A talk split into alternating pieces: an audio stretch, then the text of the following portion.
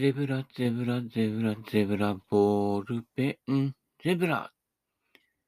昭和のコマーシャルでそういうのがありました。ゼブラバター、左、発掘、ピラミッド界みたいなね。はい。発掘っていう状態ですよ、今や。左は。あと、ゼブラも。結構ね、あの手ぐらいのものになってくると、もう売り場に出てこない。売り場に出てくるのは、ね、スコッティ・エメロンとか、そんな類の、元値が5万も6万もしてるようなやつで。あ、そういえばね、スコッティ・エメロンみたいなの見つけたんですよ。うん。0円。持ってく？みたいな。です。ほとんど、エメロンです。6万円だぜって言っても、わかんないです。ちゃんとあのフェイスのとこに、何ですか？ミレーニングじゃなくて、えー、ターミネーターじゃなくて、なんかこう、あの、なんかこう、大根削れそうな、あの、おろせそうなね、のがつ、こう、模様がついてるやつですよ。ね。そんなもんです。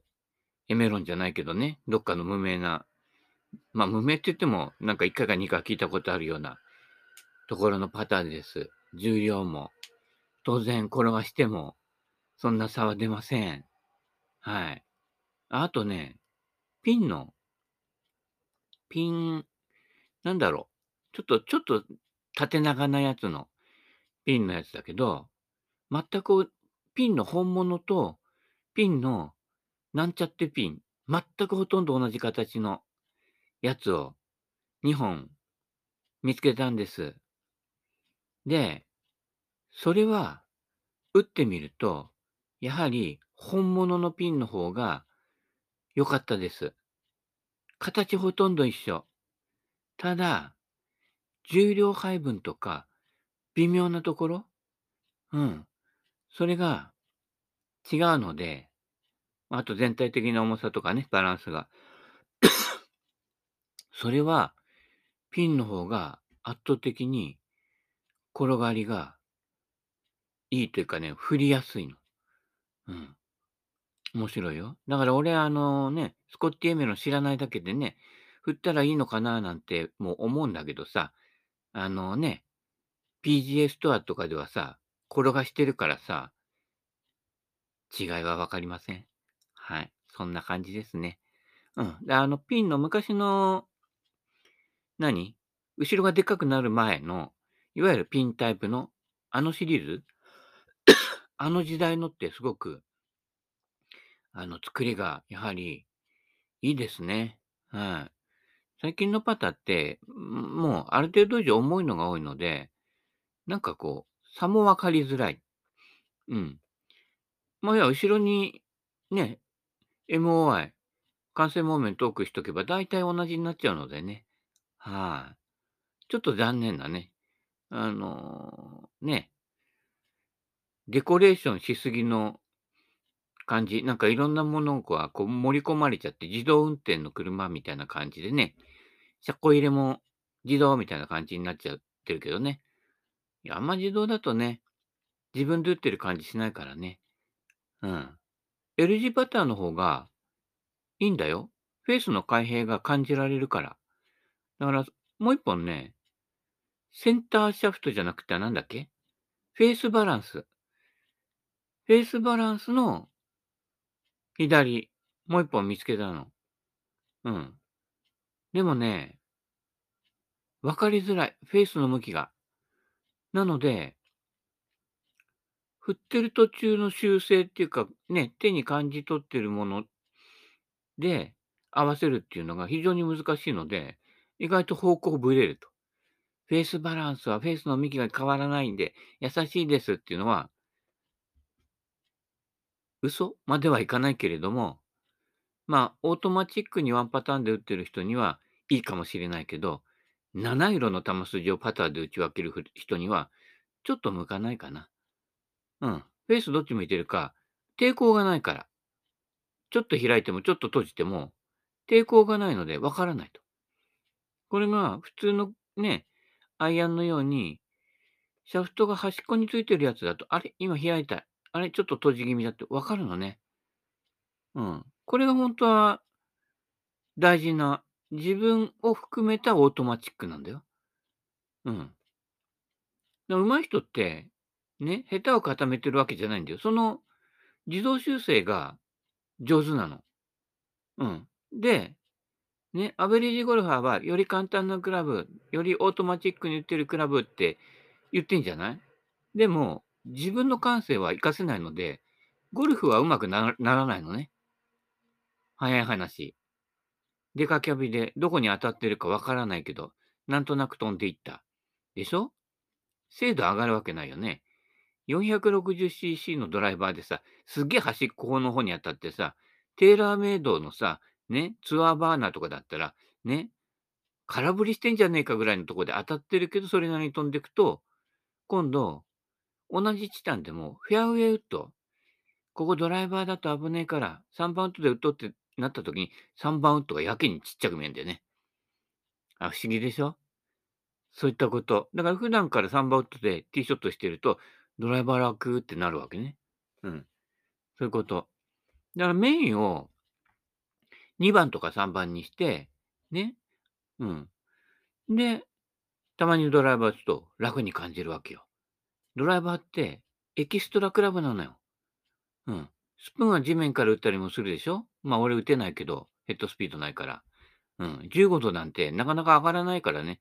実質5番ウッド、7番ウッドの方がキャリー出てるから。うん。フェアウェイから打つショットは、キャリーを把握してないと、うん。ならないのでね。うん。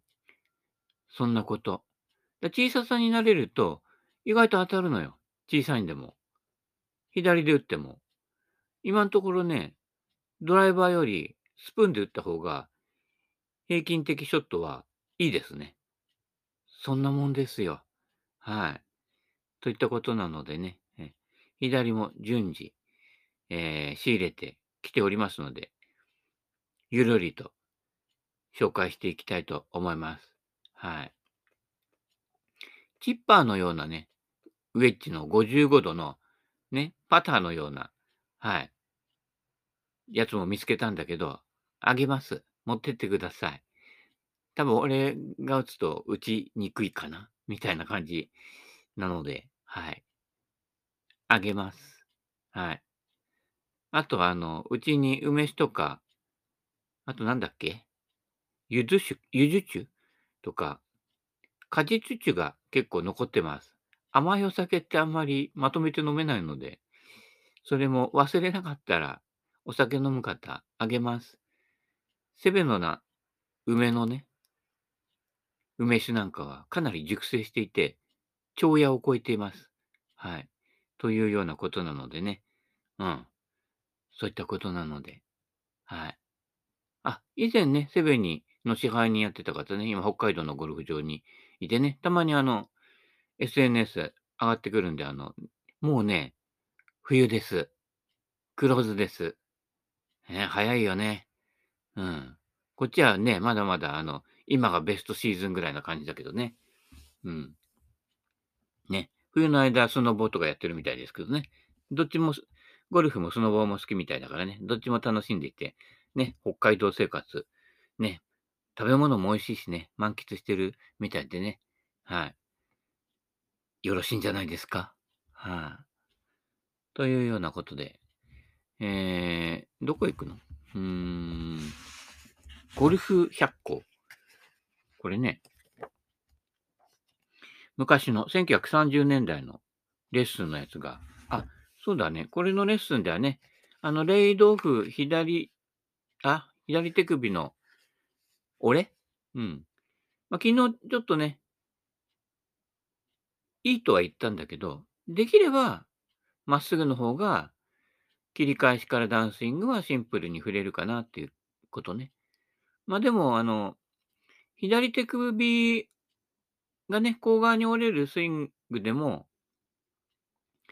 よくよく考えてみると、アドレスの時って、左手首多少甲側に折れた形でアドレスしてるよね。そういった意味では、アドレスの状態を保ったままトップスイングになってるとも言えるわけですね。はい。だからダウンスイングで、それだと尺流打ちになるので、ダウンスイングでまっすぐに左手の甲がなってれば、自然とハンドファーストなのね。ね。三つ、三つなんとかさんがさ、押し込めになってたけどさ、いや、アドレスで Y の字に構えてたのを逆形の字にして左手首まっすぐすれば、それがちゃんと適度なハンドファーストになってるの。わざわざ押し込むなんてやったら、またシャンクするの。うん。そういったことなので、これだけ。だからダウンスイングで左手首まっすぐしてくれば、自然とハンドファーストに、ね、やや上から、ね、スコアラインの2本目で打てるわけ。なんかね、余計なことすることでね、あの、そうならないだけで、あの、うまくいってる人ほど、シンプルに振ってるので、うまくいくわけですよ。うん。下手固めしてるわけじゃないからね。うん。そういったこと。なんか肝心のツボがあるので、うん。ツボが分かってから固めないと、あれでしょ？焼き物と一緒でしょ？益子とかさ、で、焼き物体験とかやるじゃない？あなたがこねた形でしか焼けないのよ。焼き物って。焼いてる間にこう、綺麗に整うわけではないのね。そこのところ一つ、よろしくお願いしますね。はい。で、このゴルフ百科のね、最初のページ、肝心なこと書いてあります。右手のひらの位置。いきなりここだよ。左手の甲をまっすぐするとか、そ、それでもないんだよ。右手で打たねばならぬから、その手のひらの向きは、ね、大事だよっていうことですよ。うん。で、その右手に左手を合わせるように、お手手とお手手のシワを合わせてシワ寄せってなるわけだけどね。うん。そういったことなのでね。右手の位置の、右手のグリップの位置、もう一回、検証してみてください。で、右手一本で打つとき、雑に握ってっと、ね、パターでもそうだけど、アプローチでもそうだけど、雑な結果になるのよ。ある程度以上上手い人は、右手が締まってる。右手のポジショニングがしっかりしてる。ピアノと一緒だから。右手のタッチが大事。ギターもそう。ね、ギター、ね、教わるとき、F が抑えられないみたいな感じで、グググーのみたいな。なんかね、左手の方ばっかり見てるけど、音楽のセンスは右手のリズムだから。多少コードなんかずれてたって、なんとなく流れちゃうのよ。ただ、右手のタイミングがずれてくると、他のベースとかドラムとかずれちゃうわけね。こうずれ。ノリってそこの右手のさ、ね、専門用語で言うとグルーブって言うんですか？うねり。うねるのはスイングじゃなくて、ね、サウンドの方ですから。そこのうねりがロッケンロールだぜってなるわけね。ちょっとしたこう間の一拍の0コンマ何秒のさ、ちょっとしたこのうねりが演歌でいうところの拳につながっていくわけよ。あんこつばきは恋の花ですよ。ね。そういったことなので、ね、はい。右手のひらの位置。これね、結構最重要なんだけど、ここ雑。見てると。うん。そこ雑だと、結局そこで打ってんのよ。なんだかんで言っても、ボディターンでとか、左手のリードでとか、ね、左膝のリードってとか言いながら、ね、いや、左で打ってみて。右ほど飛ばないし正確に打てないでしょ右手の感覚生かしてるから。ボディスイングが正解だったら、左で打っても同じ風に飛ぶはずなのよ。捻転がパワーを生むんだったら、左でも同じだけ捻転すれば同じだけ飛ぶはずなのよ。飛ばないでしょ？しかも正確に打てないでしょ？っていうことは、なんだかんだ言っても、ね、箸で物食うように、右手使ってんのよ。だこの右手のポジショニングが非常に大事なのに、結構そこが雑なの。ゆるゆるグリップにしなさいなんて言われたらさ、ね、いい加減にゆるゆるに握っちゃうの。で、インパクトの瞬間力入れたらさ、どこ飛ぶかわからないわけだよね。そういうこと。そこでね、あ、この人ね、ある程度上手くなっても、この先伸びないなっていうのが一瞬でわかります。右手のグリップです。はい。ここですね。はい。力入れすぎてもダメだよ。あと、インパクトでギュッと握るっていう。インパクトでギュッて握るって、その度合いが毎回違っちゃうわけ。一緒なんです。インパクトスルーなんです。ラフとかでガッて力入れて、逆にヘッドスピード落ちて出なかったりするでしょ？ヘッド走らせるんですよ。田村さんみたいに、スパッと。ね。スパッと参上、スパッと解決。解決スパッとですよね。うん。そういったことなので、はい。その他ね、いろいろ書いてありますけれどもね、理想的パッティングとかね。うん。うーん。打球の間、俯瞰の見分け方。完全不完全ってね、なかなかね、言葉遣いも面白いよね。で、あの、クラブもマッシーとか書いてある。現在の5番アイアンに相当。いや、あのね、もうマッシーね、現在の、そうだね、近代クラブだったら8番円ぐらい。3番って違うから。うん。そんなもんですよ。マッシーで俺打つと120ヤードぐらいしか飛ばないから。現在の5番円って昔の3番円だから、俺でも180ヤード近く飛んじゃうのよ。うん。ものすごい違うのでね。マッシーイコール5番円っていうのは、ね、マッシー蔵元が出てきた頃くらいまでで、今3番手ロフト違うのでね。はい。そういったことなんです。はい。ね。いろいろ書いてありますね。あ、ここに教訓が書いてありますね。Don't use a wooden club to get out of a bad lie. わかる？発音悪いかな？あ repeat after me みたいな感じですよね。基礎英語かいって話だけど。悪いライからウッドクラブを使うべからず。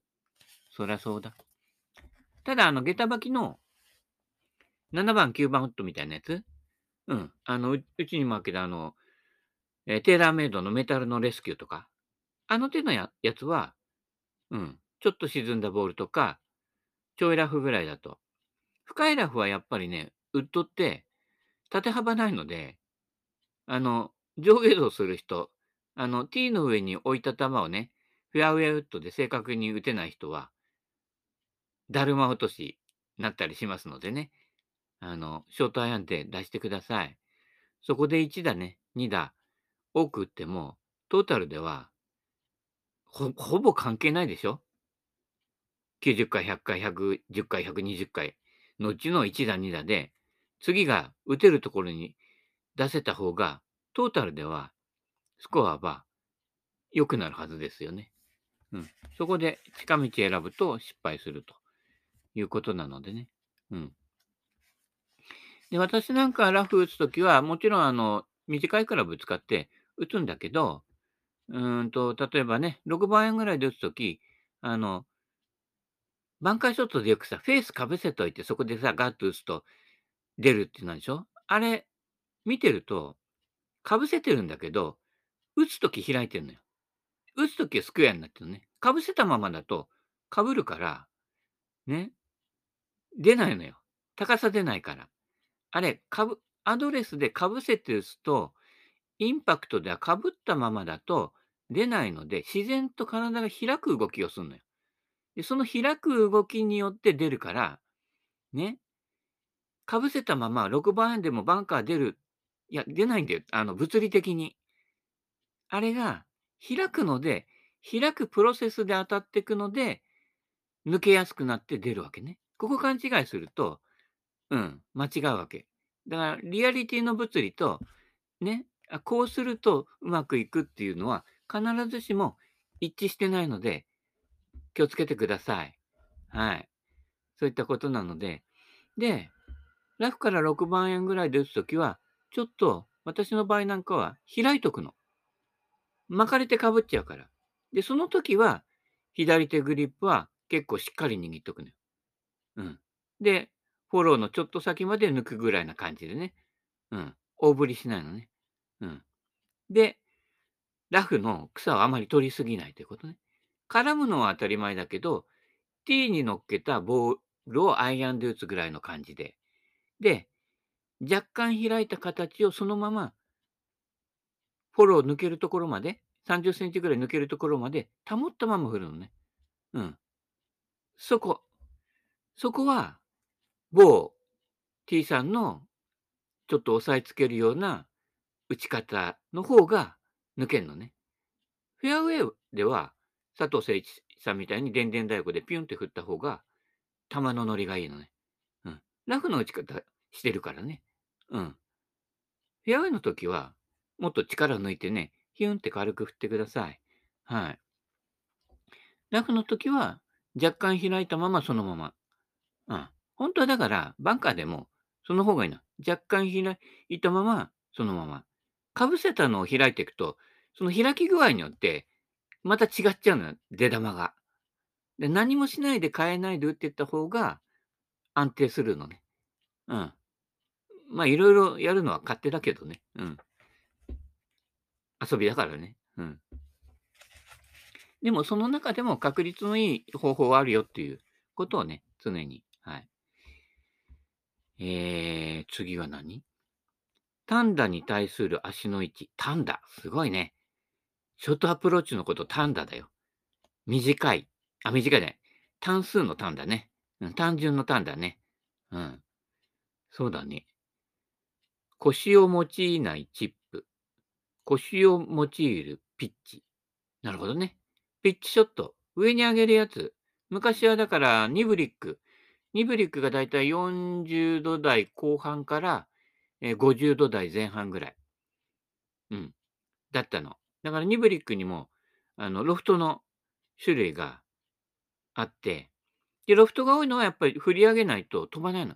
俺もね、51度のニブリックかな持ってたけど、飛ばないの。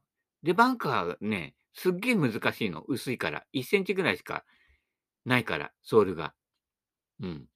ジン・サラゼンさんありがとうってね、思いましたよ。うん。で、ランニングアプローチみたいなチップショットだと、あの、そのままね、パターの延長で打てばいいけど、うん。ニブリックとか、ね、こう書いてあるの、ロフティッドアイアンとかね、いろんなこう名称あるんだけどね、うん。名称が重なってるものも結構多いんだけど、その時は普通のショットぐらいに。だから、ウェッジなんかはかなりもっと振らなくちゃダメよ。うん。あの、某 M さんとか、恐る恐るね、あの、頭を動かさないように、恐る恐るこう、上に上げてるけど、いや、もっとね、振ってください。腰痛めてもいいから。あ人のことだから適当なこと言うけどね。うんうん。あの、普通に、もっと右向け右、左向け左でね、振ってください。あの、頭の位置はずれた方が体の位置は安定するんですよ。ね、毎度言ってるけど、右向くときは、頭右向けるでしょ？左向くときは、頭左向けるでしょ？それで、ね、椅子に座ってて、右向くとき、ね、頭右向くけど、ね、体据えしないじゃない。ここ。逆に頭の位置を固定しておくと、体の動きって不自由になるのよ。うん。そういったこと。ちょっとひねれば、頭をひねるのよ。だから頭は、ね、脳みそを使う、まあ脳みそは使った方がいいんだけど、頭をね、この運動の動きとして、軸として使うのよ。だから、動かしちゃった方がいいんだよ。うん。ね、世の教えと違うでしょ？うん。次。マッシーの使い方。うん。マッシー、倉本は、いや、そんなこと書いてないね。倉本さんまだ生まれてもいないからね。1930年代だからね。うん。えー、書いてあります。うすらトップ打て。ボールの下4分の1ぐらいにリーディングエッジが入ってる絵があります。鉄の先がまず玉に、これなんて読むんだろうね。触らなければならぬかな。触れ。うん。触らなければかな。難しいね、これ。うん。なんか、塔っていう字だよね。うん。です。ここです。うすらトップしなさいって、1930年代、昭和一桁に書いてあります。うちの親父が生まれた頃ですよ。うん。そういったことです。少しでも芝に触ってはならない。ですよ。うん。ね。ダフってる場合じゃないよ。トップアーマー目指してください。はい。で昔のね、そういったマッシーとかで売ってると、それがよくわかるから。うん。ね。えー、ヘイゲンの頭と目。はい。あー、これはちょっとね、違うね。うん、と思うよ。打とうと思う点を熟視せよって。ボールね。いや、熟視すると動かなくなっちゃうから、今言った右向け右と左向け左の動きがね、できなくなるから、あの、プロは頭動いてないようだけど、体動いてんじゃない？ひとひねりできてんのよ。うん。ただアマチュアの人がそれやると、頭固定して体が上下動するっていうね。うん。頭下がったり、下がって上がってジャンピングショットなっちゃうからね。私なんかもね、毎回言ってるけど、ボールなんか見てないからね。うん。バックスイングしだすと、ボール見失ってるからね。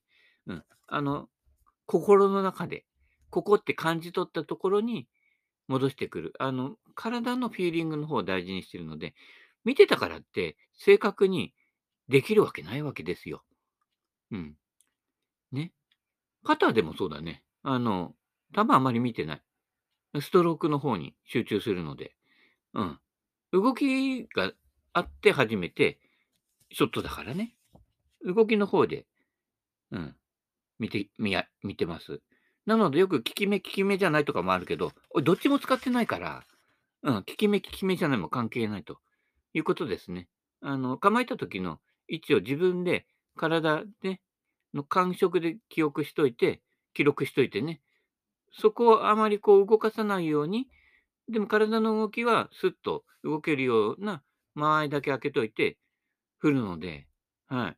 あんまりこう、ね、そう、視覚的なものはえー、使ってません。はい。ダウンスイングの開始。ああ、いきなりダウンスイングの開始に入っちゃったよ。バックスイング適当でいいのかな。うん。30センチだけゆっくり正確に振り上げてください。大抵は最初の腰まで行く間にかなりフェースを開いちゃってる人多いのね。マモプのバックスイングとかも見るとわかるけど、アドレスの状態を保ったままクイッて上げていくのよ。このクイッっていう、ここがね、コックしてるようだけど開いてはいないのよ。大抵の人は、コックすると飛ぶなんて言われてると、コックするとキュッてね、開いちゃうの。ここがね、鍵なんだけど、なかなか。右手のひらを下向けていく感じ。でもシャットにするわけじゃないのよ。そのままだと、ちょっとシャット気味な感じになるはずなのよ。軸を中心に回そうとすると、必ず開いちゃうね。開いたの戻すのはまた難しいんだよ。ね。三つなんとかさんが言ったように、こう、うねったりすると、一旦開いてぐっと下にね、手を落として、そこからなんてさ、そんなうねれる人いないじゃない？だってうねる先にお腹が邪魔してるじゃない？うねれないのよ。お腹だけ舐め打っちゃうからね。うん、気をつけていただきたいとね。まず体脂肪率はちょっと下げた方がね、健康のためにもいいかもしれませんよ。はい。ね。ダウンスイングの開始。まあ、これはだから、マモプの言った重心位置の移動。これを切り返しの最中に行うので、うん、そ、それ。乗って落とす。乗って落とす。うん。いう感じですね。で、落として乗ってない。だと、いわゆるこう、明治の大砲的になるわけね。うん。そういったこと。うん。気をつけてください。あ、すごいね。なんかね、難しい言葉よ。利害の利。あ、お、時間だね。